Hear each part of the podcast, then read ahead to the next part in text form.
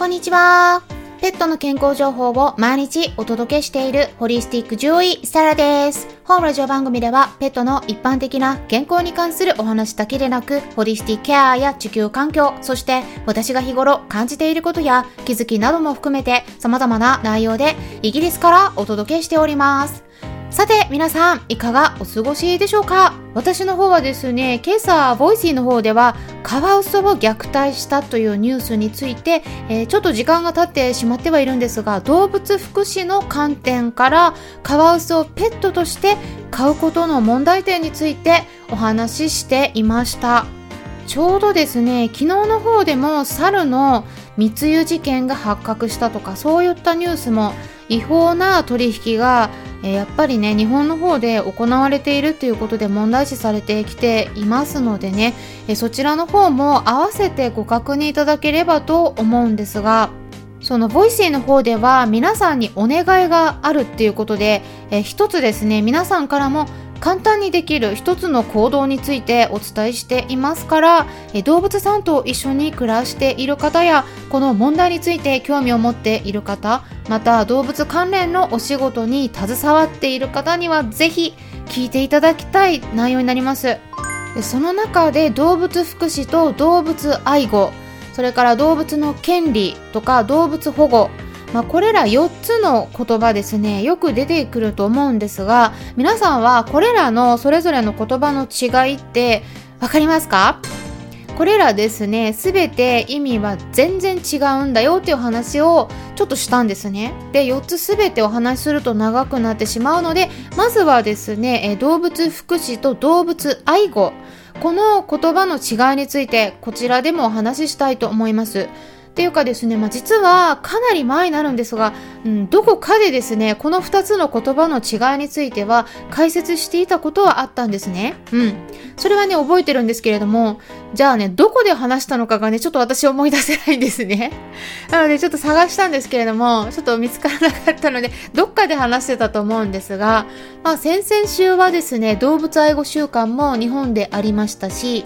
カワウソの事件があったり、あとはこのスタンデー FM でもおなじみのドッグトレーナーさんであるなおちゃん先生からも解説されていたので、まあ、ここで改めて私独自の視点から補足をさせていただければなと思ったんです。で、なおちゃん先生の動物愛護と動物福祉の違いについての音声配信のリンク先もぜひ聞いていただければと思いますので、概要欄のところにリンク先を載せておきます。まだ聞いてない方は、ぜひそちらも合わせてチェックしててください。すっごくわかりやすく解説されています。で、私の方からはですね、また別の視点から補足をさせてもらえればと思うんですが、特にイギリスにいる獣医師という立場から改めてお伝えしたいんですね。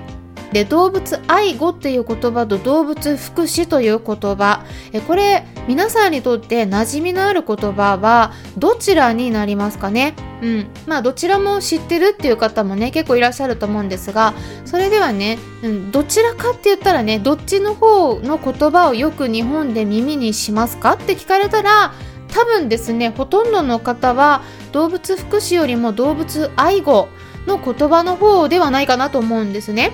で何よりも、えー、日本の環境省の方で定められた動物愛護週間っていうのもあるし日本の法律の名前も、ま、動物福祉法ではなくて動物愛護法という呼び方になっているので、まあ、動物福祉っていう言葉に対しては、えー、ちょっとあんまり馴染みがない違和感を持ってるっていう方もいらっしゃるかもしれないですよね。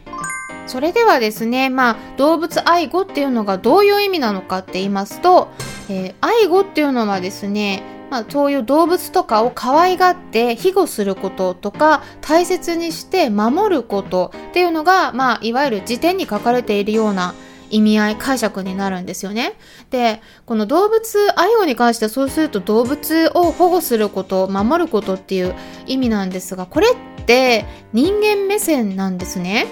なので、まあ、私はですね、本音を言うと、えこの動物愛護っていう言葉はね、うん、もう前からちょっと違和感が私の方でこっちの言葉の方があってですね、で、まあ、はっきり言ってしまうと、この動物愛護っていう言葉はね、あんま好きではないんですね。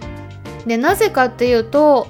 まあ、動物さんはですね全て人間に守られたいと思っているかっていうと必ずしもそうではないですよねあとは動物愛護されることによって、えー、逆に苦痛を強いられる場合があるからなんですね、まあ、先日別の配信でも保護猫活動をしてる方へ知ってもらいたいことというタイトルでお伝えしていた内容ありましたけれどもこれはおとといになりますかね。スタンデー FM の方では第715回目の配信になるんですが動物を守るような保護活動をしている方にぜひ気をつけてもらいたいなって思ってるのはまあ、良かれと思って人間目線だけで行動してですね、え人間の独りよがりにならないようにしてほしいなということなんですね。まあ、例えば保護猫活動でもそうなんですが、例えばえずっとですね長年外で暮らしてきたような猫たちの中では家に閉じ込めて飼育されるっていうのが適さないような猫ちゃんも中にはいるんですね。でそこにやっぱり理解しないといけないですし、えー、特にカワウソっていうような動物をペットとして飼うっていうことにも同じことが言えて家の中だけで暮らさせるっていうのがその動物自身にとって本当に幸せなのかっていうその動物目線の視点が動物愛護っていう言葉には欠けているように感じられるんですね。なので、えー、私にはね、ちょっとやっぱり違和感があるのと、動物愛護っていう概念っていうのは、やっぱ日本独特だと思うんですね。で、この言葉に適した英語っていうのは、ちょっと見当たらないんですね。例えば、まあ、動物福祉っていう言葉の英語を言うと、animal welfare という言葉になるので、え動物愛護と動物福祉っていう言葉はね、やっぱ違うんですね。動物愛護っていう言葉はね、アニマルウェルフェアとは言わないんですね。これ、なんかですね、ちょっと間違って、えー、翻訳されてる場合があるみたいなんですけれども、アニマルウェルフェアという言葉は動物愛護ではなく動物福祉なんですね。で、これはあの違った意味になるし、あとはですね、例えば、アニマルプロテクションっていうと、これは動物の保護っていう意味なので、動物保護ですね。これも愛護とは違う意味なんですね。だからあの適切ではないというところで、え動物愛護という言葉はですねそういった点からもやっぱりね英語が見当たらないんですね。でまあこれ別にあの日本が悪いって言ってるわけではないんですけれどもその独特な言い方になるなと思ってるところがあります。でそれよりもですねやっぱり私としてはその皆さんに動物福祉の方の観点視点っていうのをねあの知ってもらいたいなと思うんですね。動物福祉っていうのは動物愛護とは違って動物目線に立った言葉なんですね。動物愛護っていうのは人間の目線なんですね。つまり簡単に言うとですね動物福祉の場合は動物の幸せっていう意味なんですけれども動物を保護したり一緒に暮らす上で大事になってくるのは私たちが動物さんを愛して大切にしていることとかそういうことよりもですねその動物さん自身が幸せかどうかなんですよね。でその動物さん自身が幸せな暮らしを送れているのかっていうその焦点に当てているのが動物福祉の観点になります。で欧米の方では動物愛護っていう人間側の視点っていうのはあんまり重要視されていませんそうではなくて動物さん自身が幸せになれるような環境をきちんと作ってあげられているのか一緒に生活する場合はその点について考慮されているんですね。それはなぜかっていうと、そういうような適切な環境が提供されなかった場合に、動物さんの方に、まあ、いわゆる問題行動って言われるようなおかしな症状っていうものが出てくるからなんですね。なので、私としては動物愛護よりも動物福祉っていう言葉の方をもっと広めていきたいなって思うし、動物虐待を防ぐ上でも動物福祉の観点の方がもっともっと重要になってくると思います。動物側の視点ですね。なぜなら動物愛護っていうのは人間側の視点なので飼い主さんがその動物愛護してるつもりになってるケースがすごく多いからなんですよね。例えば虐待って言っても飼い主さんとしてはこれはしつけだという人も本当に多いですよね。でこれは動物に限らず例えば相手が子供であったとしても子供への虐待で親とか教師とか体育会系の部活の顧問の先生とかでもですね、問題が発覚した後でよく言われるような言葉としてああれはしつけのつもりでやったっていう発言がありますが重要なのは行動を起こしている人間側の視点ではないんですね。ではなくてその行動を受けている側の人間とかその世話をされている側の動物の視点になるので常にですね動物さん自身がその生活環境に満足して幸せな暮らしを送れているのかどうかそういった動物側の視点を持っていただきたいなと思います。ということで、えー、今回は動物愛護よりも動物福祉の方をということで、えー、これらの言葉の違いについて解説していきました。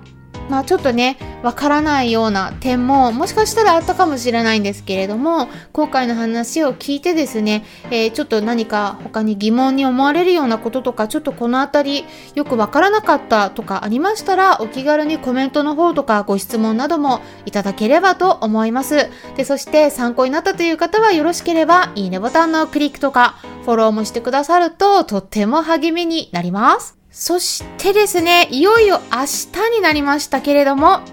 スタンデー FM の方でメンバーさん限定のライブを開催していきます。はい。はい、ということで、日程はですね、いよいよ明日、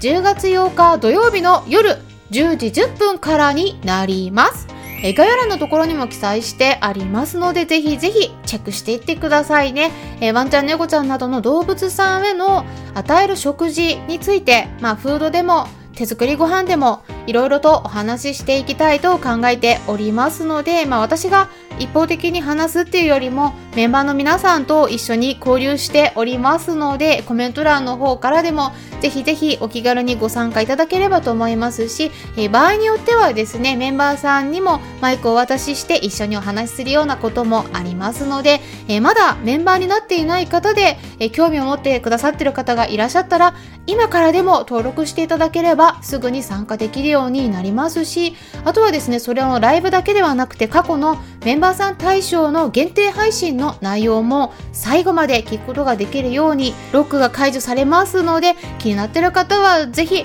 今月だけでも試すような気軽な気持ちで始めていただければと思います。あとはですね今後ちょっとまた再びになるんですがメタバースでのイベントも開催していきたいと考えておりますのでメンバーさんはぜひぜひ楽しみにしていてください。ということで、これからもためになる情報発信していきますので、よろしければいいねボタンのクリックを押していただいたり、フォローしてくださると嬉しいですし、もしも周りにこういった私がお届けしている情報に興味のありそうな方がいらっしゃったら紹介してもらえたらさらに嬉しいです。いつも私の Twitter の方をリツイートしてくださったり、Instagram の方でもいいねボタン押してくださったり、紹介してくださってる方々、本当にありがとうございます。励みになっております。それではまたお会いしましょう。ホリスティック上位、サラでした。